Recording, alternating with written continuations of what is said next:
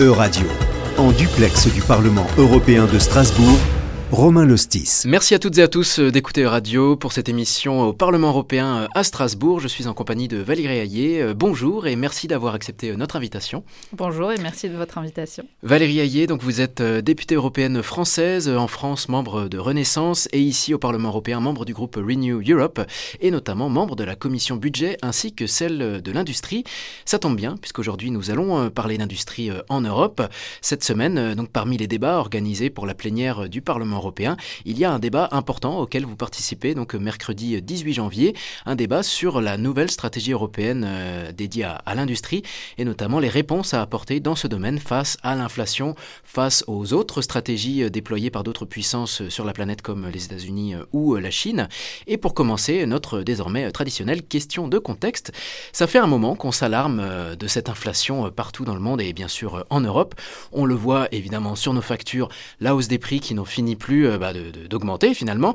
Mais où en est l'inflation aujourd'hui euh, en Europe, Valérie Hayé euh, Qu'est-ce que ça signifie pour nos activités économiques sur le continent? Je crois avoir vu que la, hausse des prix a un petit peu ralenti en décembre, mais, qu'est-ce que ça signifie mmh. finalement? La situation est toujours extrêmement difficile. On est sur 2022 à une, pour la zone euro à une inflation à, à, à plus de 9%. C'est important, c'est lourd. En France, on le voit au quotidien. Et encore, euh, euh, si on compare euh, l'inflation en France par rapport aux autres pays membres de la zone euro, on a une inflation qui est à plus de 6%, mais qui est inférieure à celle de l'Allemagne qui est à 9%, aux pays baltes qui sont après de qui sont après voire à plus de 20%. Donc il y a des disparités quand même très fortes entre États membres et en France le gouvernement a mis en place des mesures pour davantage protéger les Français. Mais où que ce soit en Europe et dans le monde, mais particulièrement en Europe, l'inflation a des conséquences majeures sur notre portefeuille, euh, sur nos entreprises, sur nos emplois, donc euh, très concrètement, parce que euh, l'inflation, c'est-à-dire la hausse des prix, ça veut dire hausse des coûts des matières premières, hausse des coûts de production, hausse des prix. et donc la conséquence directe, c'est baisse des ventes, baisse des marges, et, baisse de, l'investissement et effectivement hausse des prix à la consommation avec un impact direct sur le portefeuille ménages.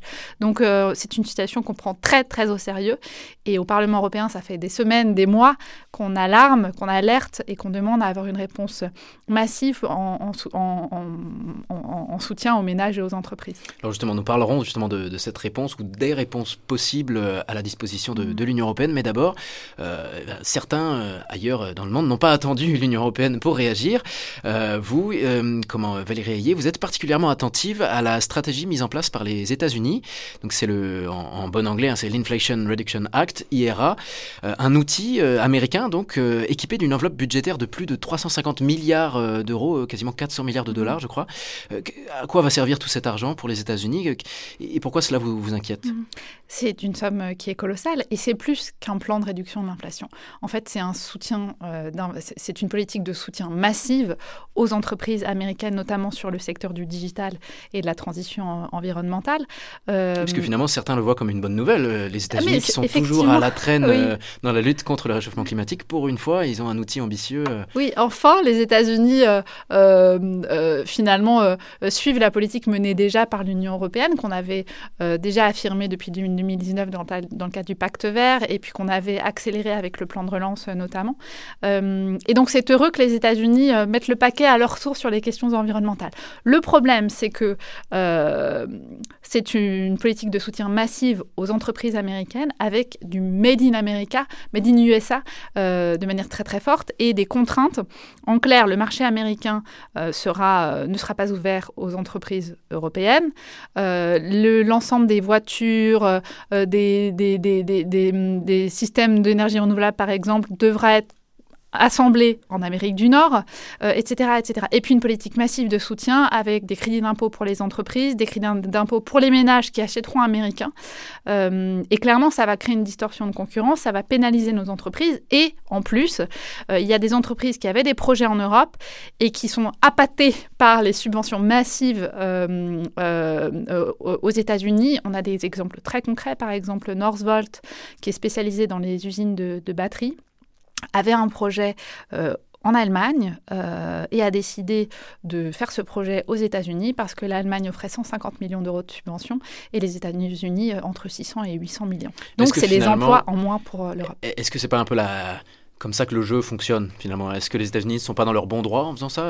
Finalement, on pourrait comparer ça à la politique agricole commune, qui est une forme de, de protectionnisme euh, en soutien aux agriculteurs européens à, coup de subventions et de finalement de, pénalisation des produits étrangers. Mm. Est-ce que la même chose dans l'industrie ne, ne, peut pas être tolérée pour, euh, pour les États-Unis finalement? Moi, je fais la différence entre protectionnisme et protection. Euh, on doit continuer d'avoir un dialogue avec les États-Unis.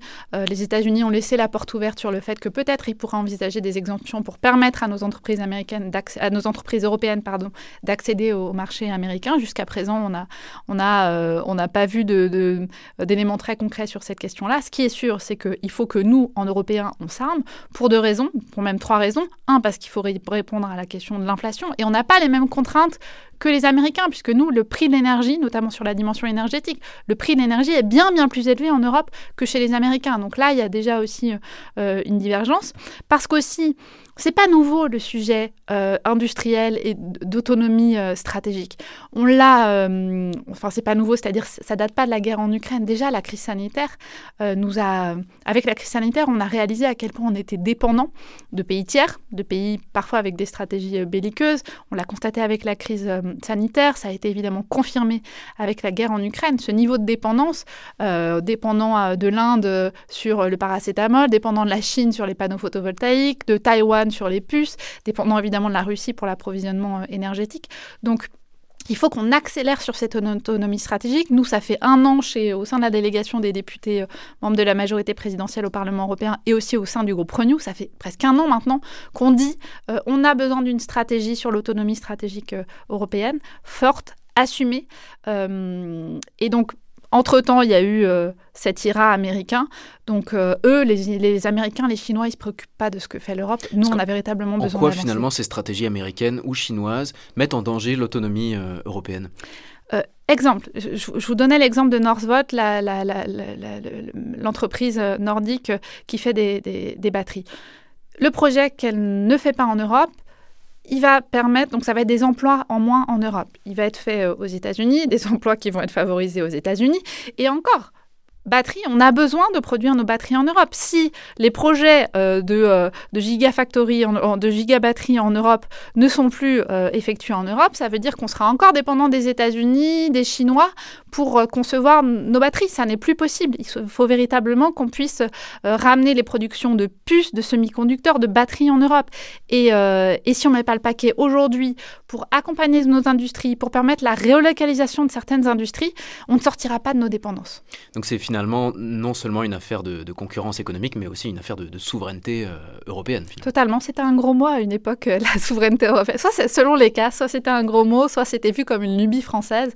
Aujourd'hui, euh, malheureusement, le contexte international donne raison à ce qui a été l'une de nos priorités, notamment depuis le discours de la Sorbonne d'Emmanuel Macron.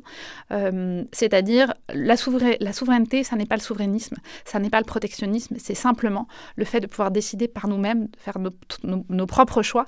Et euh, ça s'accompagne, ça nécessite, oui, euh, des relocalisations, euh, d'être en capacité de ramener, de rapatrier en Europe et de développer en Europe la production de puces qui sont absolument indispensables dans nos nouveaux outils, notamment pour les batteries, les voitures électriques, etc. de paracétamol, je, je donnais l'exemple, de panneaux photovoltaïques, etc.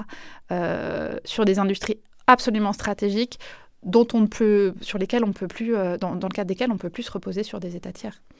Et justement, finalement, on va voir euh, concrètement comment euh, comment soutenir ces nouveaux outils, comment euh, mettre en place des solutions au niveau européen pour cette stratégie euh, industrielle euh, européenne.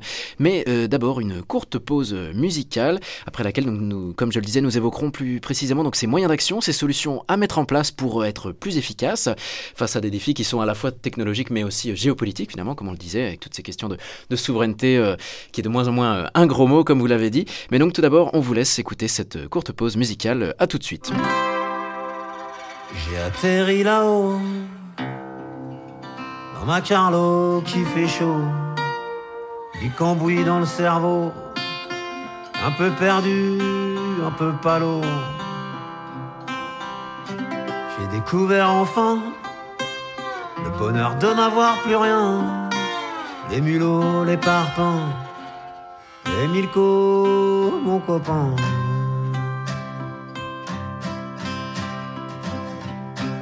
J'ai réappris la vie, l'eau glacée du petit matin, churé dans les épiceries, siphonné tous mes voisins, pris le temps tous les jours d'une anisette avec Blackie pour faire l'impasse comme il dit sur ces putains d'après-midi. Du bel air au ruffin, des grands péchés à Marilyn.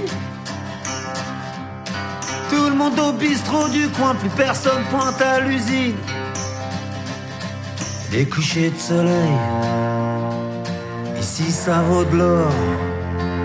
Enivré par l'air, sur le toit de Mosinor, ma petite Carlo dans la nuit. Tu là-haut qui surplombe Paris, toujours fidèle, jamais parti. Quand je la regarde, elle me sourit. Ma petite Carlo dans la nuit. Pour les frolos, les narvalis. Pourvu qu'on soit toujours en vie. Ma petite Carlo dans la nuit.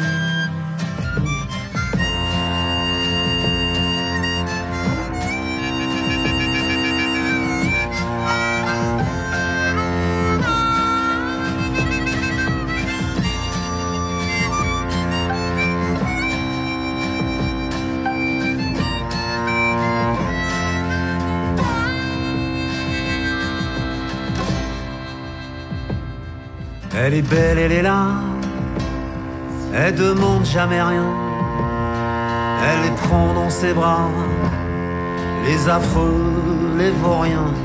Juste un petit coup de pinceau pour soigner ses chagrins. L'emmener voir la mer, s'enfiler quelques bières. Quand le vent dans les arbres frétille au mois de juin nos soirées de palabres au petit matin. Quand ma petite fille et moi, on est les rois du monde. Chaud à la fenêtre, on regarde la neige qui tombe. Si t'as les genoux qui se touchent, t'aimes hurler à la nuit. Si t'as mis tes babouches, viens danser le boogie woogie. Et marchand de sommeil, s'envole au firmament. Besoin de plus de soleil, toi aussi deviens un fils du vent. Ma petite Carlo dans la nuit, tu là-haut qui surplombe Paris, toujours fidèle, jamais parti. Quand je la regarde, elle me sourit. Ma petite Carlo dans la nuit, pour les frolos, les narvalis, pourvu qu'on soit toujours en vie. Ma petite Carlo dans la nuit ma petite Carlo, ma petite Carlo, ma petite Carlo, ma petite Carlo, ma petite Carlo dans la nuit, pour les frolos, les narvalis, pourvu qu'on soit toujours en vie, ma petite Carlo dans la nuit.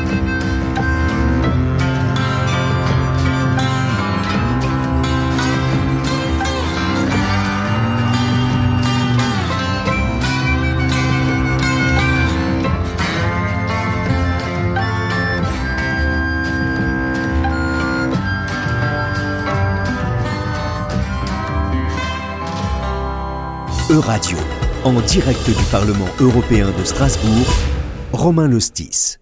Et bienvenue encore euh, à celles et ceux qui nous écoutent. Nous sommes toujours au Parlement européen euh, à Strasbourg avec la députée européenne Valérie Hayé.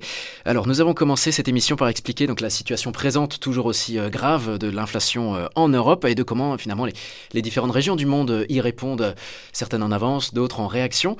à présent, j'aimerais commencer cette deuxième partie de, notre émission par un, autre élément de contexte. ce premier semestre 2023 marque également le début de la présidence suédoise du Conseil de l'Union européenne Hein, c'est cette institution euh, de l'Union européenne qui représente les 27 États membres. Le Parlement européen représente des, eurodéputés euh, démocratiquement élus par les citoyens, là où le Conseil euh, de l'UE représente, lui, les, rassemble les, ministres des différents gouvernements des 27 États de l'UE. Et justement, Ulf Kristersson, Premier ministre suédois, a défendu ce mardi devant les eurodéputés ses priorités pour les six prochains mois. Parmi celles-ci, sécurité et soutien à l'Ukraine alors que la guerre continue dans, dans ce pays d'Europe l'Europe de l'Est, transition, transition verte pardon, et sortir l'Union européenne de sa dépendance aux énergies fossiles, ou encore stimuler la compétitivité de l'Europe en relançant les investissements, notamment via le plan Repower EU. Alors ce plan a été pensé justement pour, pour faire des économies d'énergie et produire une énergie dite propre. Comment pourrait-il servir les industries finalement déjà en place en Europe mmh. aujourd'hui? C'est un plan qui a été lancé euh, au printemps dernier, euh, après la guerre en Ukraine, euh, qui, permet notamment d'accélérer sur les développements des énergies renouvelables. Donc l'idée, c'est qu'on avait déjà, après la, à la faveur de la crise sanitaire, accéléré sur la logique environnementale. Et, et le début de la guerre en Ukraine, le fait qu'il fallait qu'on cherche de nouveaux approvisionnements, c'est vraiment tout ça, cette logique de Repower EU. C'est important, on a accéléré, on a terminé les négociations il y a quelques semaines, donc maintenant il faut la mise en œuvre. Très clairement, c'est ça, relève de la, la dynamique globale euh, et des discussions qu'on a eues euh, encore récemment sur le fait euh, d'acheter en commun. pour notamment le gaz pour baisser les prix du gaz le fait de plafonner les prix du gaz aussi, le fait d'accélérer sur les énergies renouvelables, donc pour à la fin ou à moyen terme permettre une baisse euh, des prix de l'énergie. Et même finalement, ce plan Repower EU est un outil très mutualisé ou, commun euh, en mhm. lui-même, je crois, parce que si je ne me trompe pas, l'un des moyens pour financer ce plan sera via les recettes du marché européen du, carbone, mhm. c'est ça Et aussi, on va euh, puiser dans les, une partie du plan de relance qui a été lancé en 2020 pour faire face aux conséquences de, de, la, crise, de la crise sanitaire. On va puiser une partie de ces recettes. donc, donc là encore, moi, j'ai un, un, bémol sur Repower EU, c'est que, et sur d'autres dispositifs, qu'on met en place d'un point de vue budgétaire, c'est-à-dire qu'on va chercher de l'argent euh, ailleurs. Euh, on fait ce qu'on appelle d'un point de vue, dans notre jargon, des redéploiements. Euh, moi, j'alerte souvent la Commission européenne sur le fait qu'il il faut qu'on ait aussi de l'argent frais. Ce sera le cas aussi, je pense, sur la question des moyens à mettre pour répondre et accélérer sur la souveraineté européenne. Mais alors, si cette stratégie industrielle européenne vise à, à faire des économies d'énergie ou à accélérer la transition vers des énergies, ou en tout cas l'usage ou la production d'énergie plus propre, est-ce que ça veut dire que euh, l'Union européenne va sélectionner quelles industries il soutient et lesquelles euh, il va moins soutenir finalement? C'est le travail qui est en train, enfin qu'on doit euh, doit mener. La Commission européenne, elle a déjà, avant la guerre en Ukraine d'ailleurs, identifié les secteurs stratégiques pour pour l'Union européenne et dont notre autonomie dépend.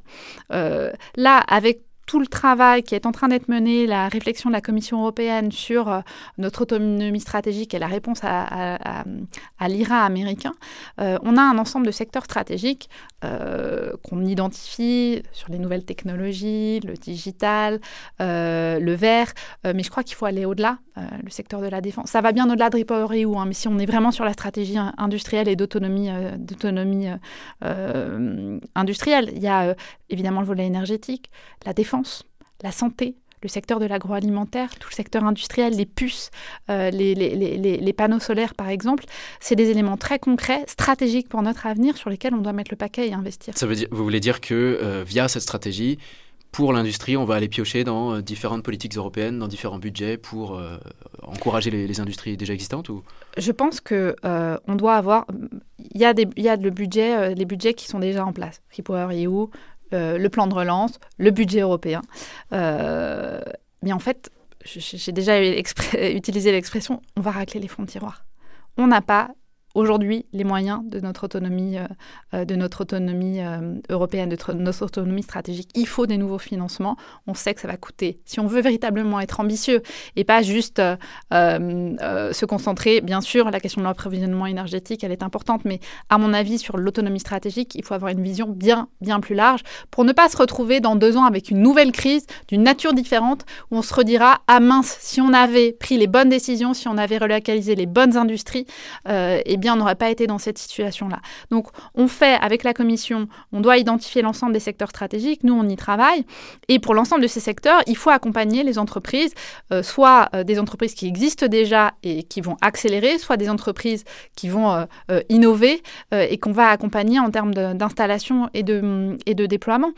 Et, pour le coup, il faut des, initiatives très concrètes. Pour le coup, ça va nécessiter beaucoup d'argent, il faut se le dire.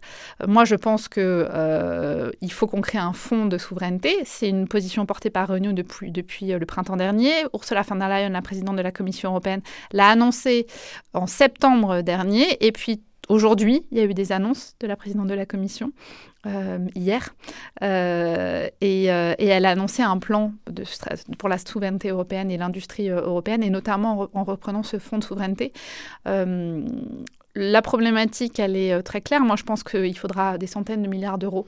Mais on va aller les chercher où? Parce que finalement, comme vous le disiez, c'est, on est dans une phase où on racle les fonds de tiroir. Mmh.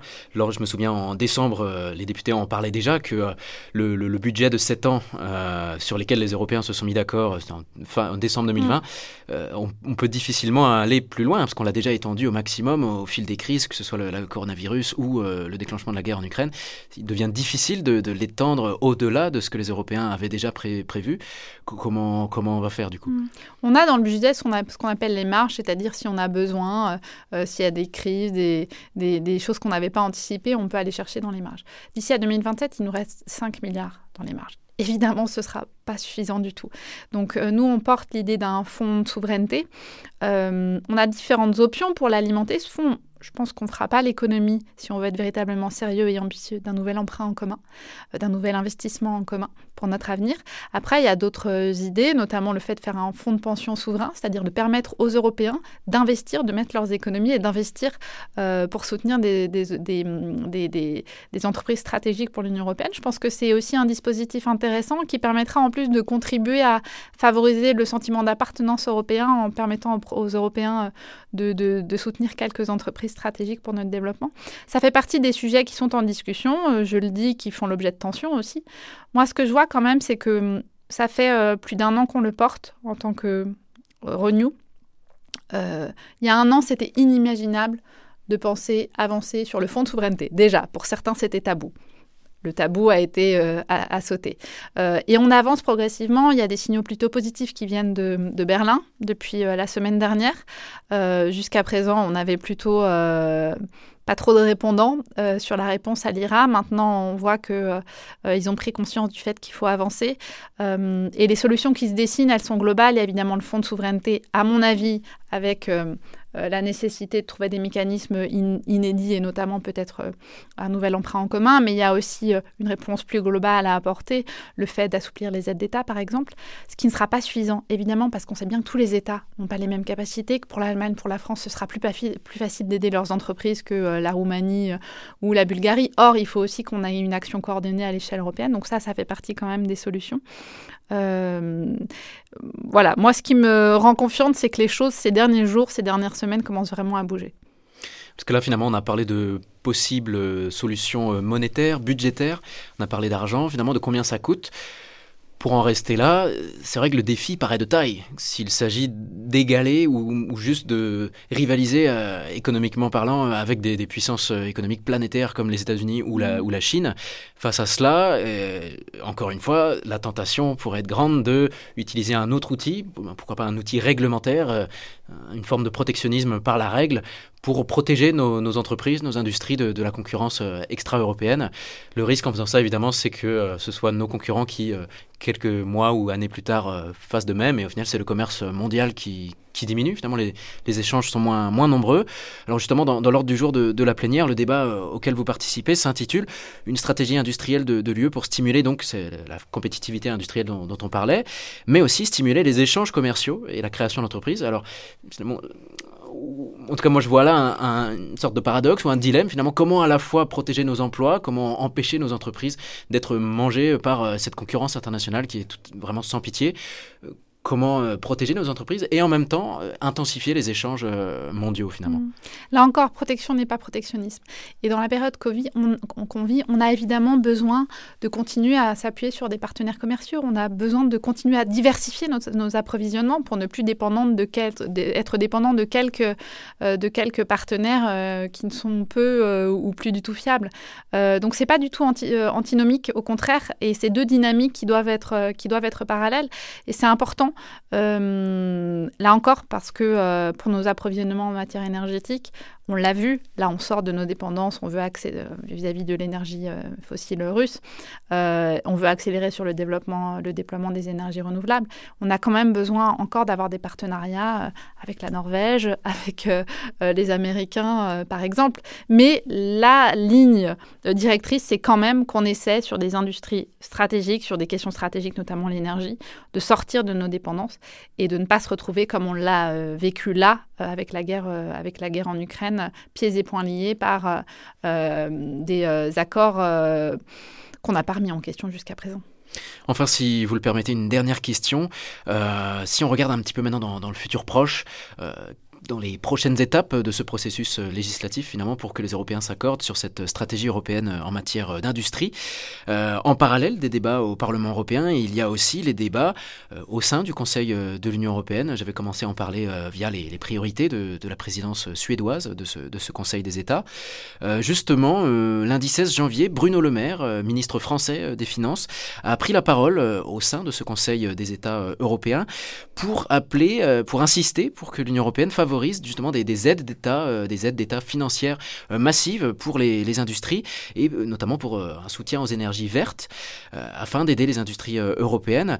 Est-ce que c'est une opinion partagée par une, majorité d'États, mais aussi de, parlementaires européens selon vous? Est-ce que ça va influencer les débats au Parlement? Parce que finalement, c'est deux processus parallèles qui mmh. se font dans, dans, les deux institutions en même temps. Je crois que le, vote au Parlement européen est prévu en février, je Exactement. crois. Que, est comment cette position affichée de, de la France, par exemple, de l'État français, va, influencer les, parlementaires européens C'est le jeu institutionnel. Nous, on essaie d'influencer le Conseil et la Commission, et puis euh, la France, les États membres euh, essaient d'influencer les autres États et d'influencer euh, aussi la position du Parlement. cette idée-là, le fait d'assouplir les aides d'État, notamment sur les secteurs de la transition et du digital, c'est une position, je pense, qui est de plus en plus reconnue euh, nous, c'est ce qu'on porte avec un bémol, effectivement, c'est celui que j'ai évoqué tout à l'heure, à savoir qu'il faut véritablement qu'on ait une stratégie coordonnée et on sait que ça ne sera pas suffisant euh, parce que certains États ont davantage de moyens que d'autres.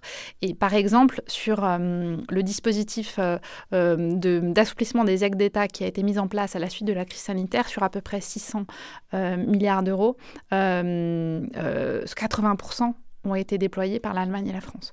Donc on a un vrai sujet risque de distorsion. Donc il faut véritablement qu'on ait une logique et une démarche européenne sur cette question. Ça nourrit les débats. Euh, dans la résolution qu'on va voter, je pense qu'il y aura quelque chose sur cette question-là. Euh, je, vais contribuer à, tenir la plume. Je vais tenir la plume notamment avec d'autres collègues. Donc euh, on va avoir une approche globale et on traitera de la question, de la question des aides d'État. mais la position de la France, elle va aussi sur la question de la commande publique, qui est un point important, du Made in Europe, qui est aussi quelque chose qu'on porte, euh, avec une approche plus globale, et puis aussi le fait d'avoir euh, un fonds d'urgence pour aider les entreprises et puis un fonds de souveraineté pour le, pour le moyen long terme. Donc c'est là encore une approche globale et toutes les institutions euh, se parlent, cherchent à influencer pour qu'à la fin on ait une ligne qui soit la plus ambitieuse possible et la plus ambitieuse partagée. Je le redis aussi, souvent le Parlement européen est plus ambitieux et a une position plus forte euh, que les États. C'est aussi notre rôle. Euh, on l'a été en 2020, euh, on a été à l'initiative en 2020, on a été la première institution à appeler un plan de relance massif, ça on l'a fait dès le mois de mars. il a fallu l'initiative franco-allemande début mai pour pousser la Commission européenne à faire une, proposition. Donc là, on voit que le Parlement, ça fait un moment que nous, on se positionne sur ces questions-là. côté franco-allemand, ça commence à bouger, on attend la proposition de la Commission européenne. c'est pas suffisamment rapide à mon goût. Euh, néanmoins, ça bouge et ça va dans la bonne direction, donc ça c'est plutôt positif. Et un dossier qui va donc euh, continuer à évoluer hein, donc au sein des institutions européennes, mais pas que, puisqu'il devra évidemment euh, tenir compte en arrière-plan toujours hein, de l'évolution de, cette tristement mm. célèbre inflation, tout autant que d'autres défis géopolitiques, que ce soit en termes de, concurrence ou de course technologique avec d'autres puissances mondiales. En tout cas, moi je vous remercie chaleureusement Valérie Hayé d'avoir pris le temps de, répondre à, nos questions. C'est la fin de cette émission au Parlement européen. Un grand merci à nos éditeurs euh, et auditrices pour votre attention. Vous pourrez évidemment retrouver euh, cette émission sur euh, euradio.fr. Et en attendant, moi je vous retrouve demain à la même heure. Et tout de suite sur Euradio, on retrouve Cécile Deguet pour la suite du programme. Merci à toutes et à tous.